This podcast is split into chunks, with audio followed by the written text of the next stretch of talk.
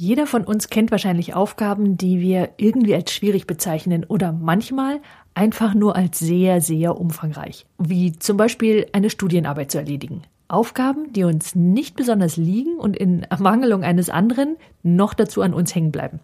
Der Kraftaufwand für solche Art Aufgaben ist in der Regel ziemlich hoch. So hoch, dass viele sich gern von anderen Dingen ablenken lassen. Und plötzlich bekommen Putzen, Wäschewaschen und Staubsaugen ganz andere Stellenwerte. Mein Name ist Sandra Eversberg und wenn Sie wissen wollen, wie Sie solche Aufgaben am schnellsten erledigen und noch dazu so, dass Sie mit sich zufrieden sind, dann bleiben Sie jetzt dran.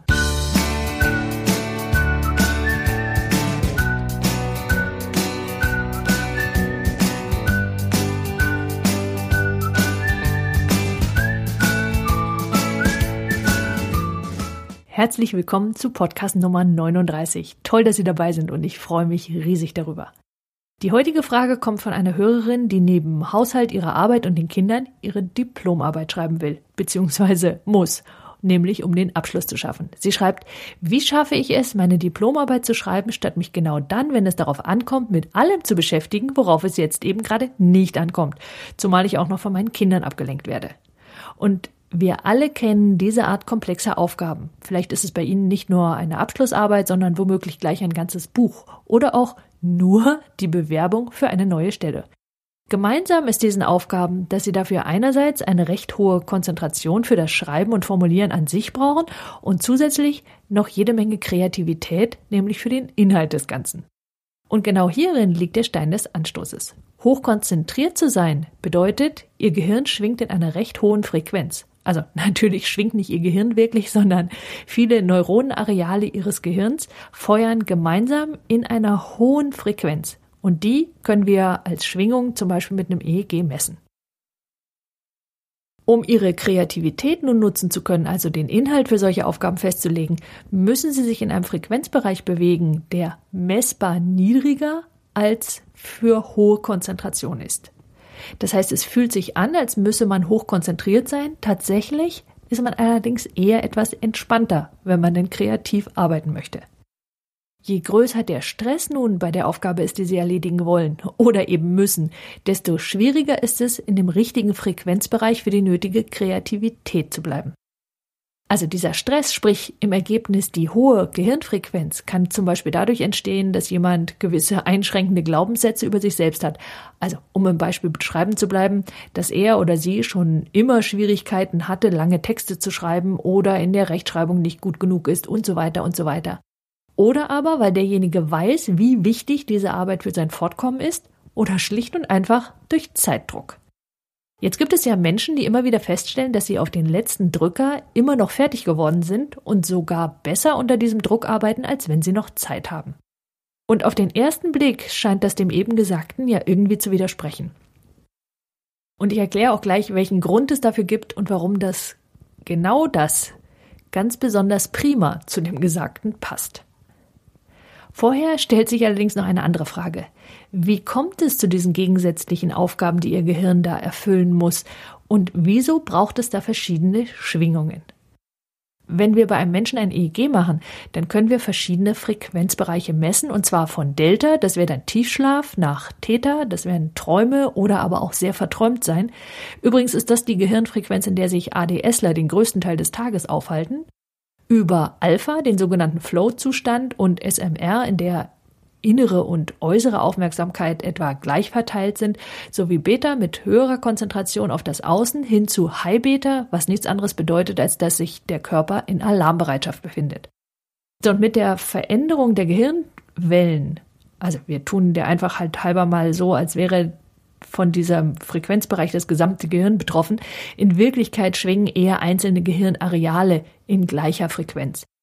Und diese Frequenz, je nachdem, ob die eher schneller oder etwas weniger schnell sind, verändert sich der Aufmerksamkeitsfokus von innen nach außen und von sehr weit zu extrem eng. Also in Alarmbereitschaft ist der Fokus ausschließlich im Außen und extrem eng. Derjenige sieht also buchstäblich nur den berühmten Säbelzahntiger.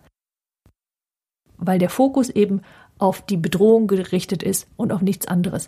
Was übrigens auch der Fall ist, wenn jemand unter Panikattacken leidet. Letztlich schwingt dann sein Gehirn in einer Frequenz, die wir High Beta nennen und die den ganzen Körper in Alarmbereitschaft versetzt. Insofern bedeutet eine hohe Gehirnfrequenz also nicht zwingend gut. Überhaupt gibt es hier kein gut oder schlecht, sondern nur ein passend in dieser Situation oder eben nicht passend. Und übrigens mit der Denkgeschwindigkeit hat das auch nicht unbedingt etwas zu tun, eher mit der Reaktionsfähigkeit. So, aber gut, was heißt das nun für unsere Hörerin, die ihre Abschlussarbeit schreiben will? Oder für Sie, wenn Sie eine ähnlich komplexe Tätigkeit ausüben wollen?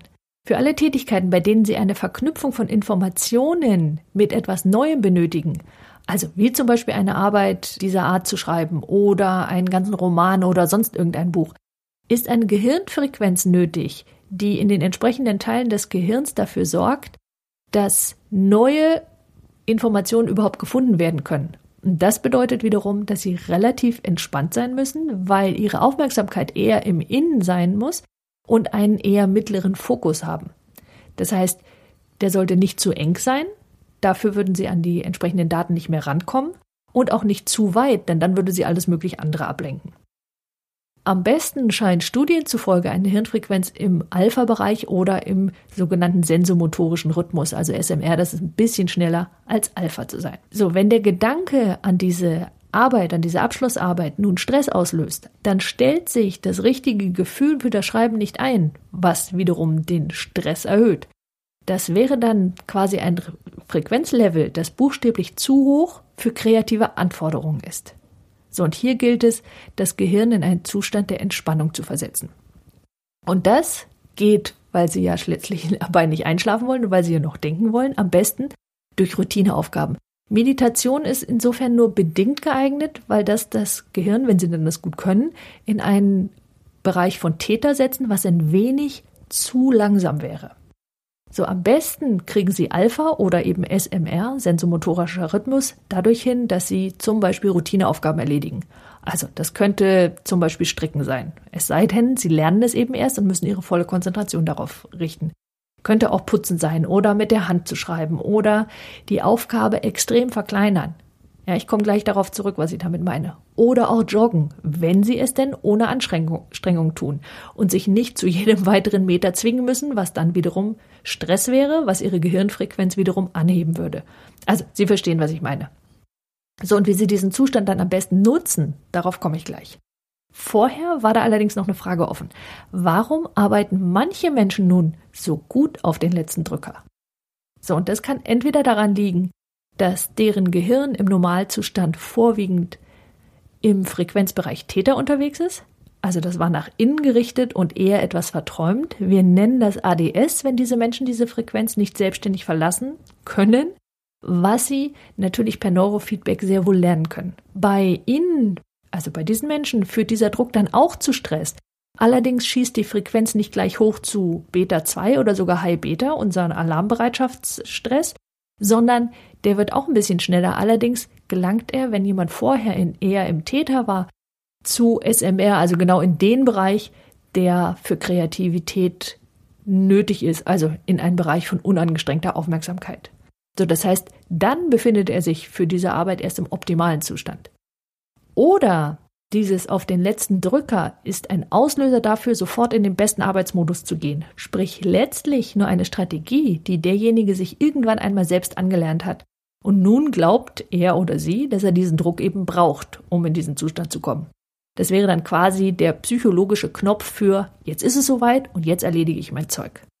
Und prinzipiell ist dagegen ja nichts zu sagen. Wenn Sie damit gut klarkommen, sprich die Arbeit, die Sie dann abliefern, ist wirklich, wirklich gut, dann haben Sie einen Weg gefunden, den Sie durchaus weiter nutzen können.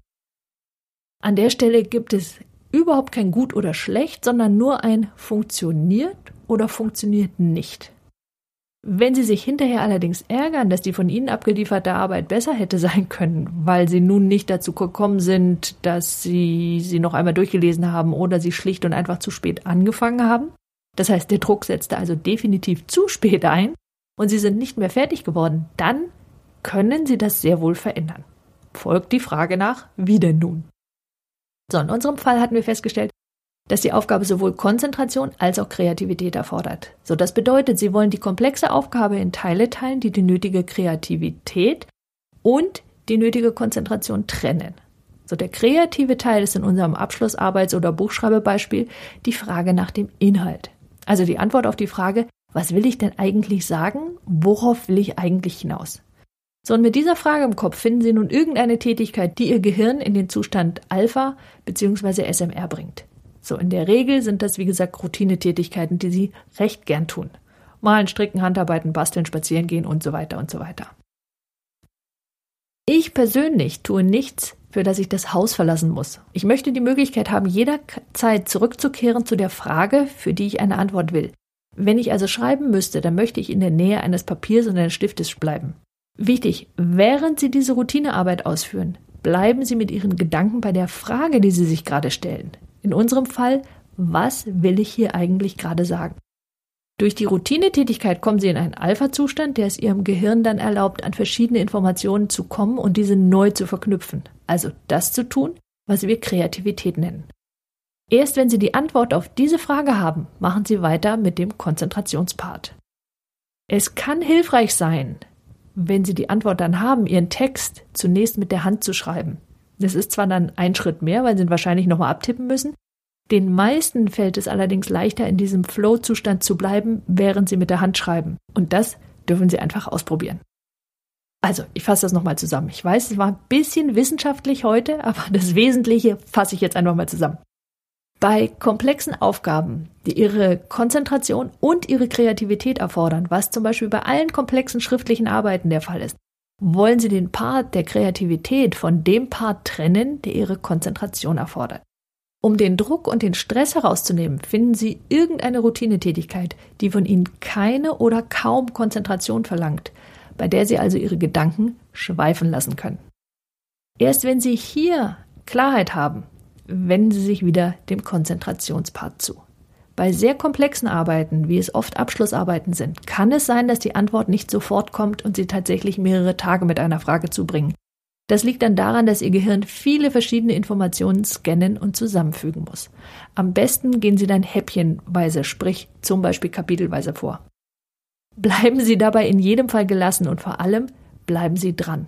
Wenden Sie die Fragen, die Sie sich stellen, immer wieder hin und her, bis Sie die Antwort wissen. Ja, nun zu Ihnen. Was tun Sie, um komplexe Aufgaben zu erledigen? komplexe und komplizierte Aufgaben, hinterlassen Sie bitte einen Kommentar unter diesem Podcast auf meiner Webseite auf www.sandra-eversberg.de, weil vielleicht hilft ja genau Ihr Kommentar irgendjemand anderem weiter. Und genau darum geht's ja, nicht wahr? Ich hoffe sehr, dass dieser Podcast interessant für Sie war und es würde mich riesig freuen, wenn Sie ihn weiterempfehlen. Das geht ganz einfach wenn Sie auf www.sandra-everberg.de gehen. Sie finden dort nach einem Klick auf irgendeinen beliebigen Beitrag direkt unter der Überschrift einen Link und der heißt Weiterempfehlung. Wenn Sie dann dort draufklicken, geht ein Fenster auf, in das Sie die E-Mail-Adresse Ihrer Freundin oder Ihres Freundes oder eines Arbeitskollegen eingeben können. Mit einem Klick schicken Sie die Folge dann an Ihren Freund oder eben an den Arbeitskollegen. Ganz einfach. Wenn Sie einen Twitter-Account haben, geht das natürlich auch per Twitter. Schenken Sie dieser Folge ein Facebook-Like und ein Google Plus. Und wenn Sie sie über iTunes hören und meinen Podcast mögen, dann wäre es der Hit, wenn Sie sich einen kurzen Augenblick Zeit nehmen und ihn bewerten. Und wenn Sie meinen Newsletter noch nicht abonniert haben, dann gehen Sie am besten jetzt sofort auf www.sandra-eversberg.de und melden Sie sich an und Sie erhalten alle Beiträge ganz automatisch und kostenfrei in Ihr E-Mail-Postfach und noch dazu all die Specials wie zum Beispiel Videos oder Webinare, die ich nur per E-Mail versende. Und wenn Sie schon einmal dort sind, nämlich auf meiner Seite, dann schreiben Sie doch gleich Ihren Kommentar. Nutzen Sie Ihre Talente, die Welt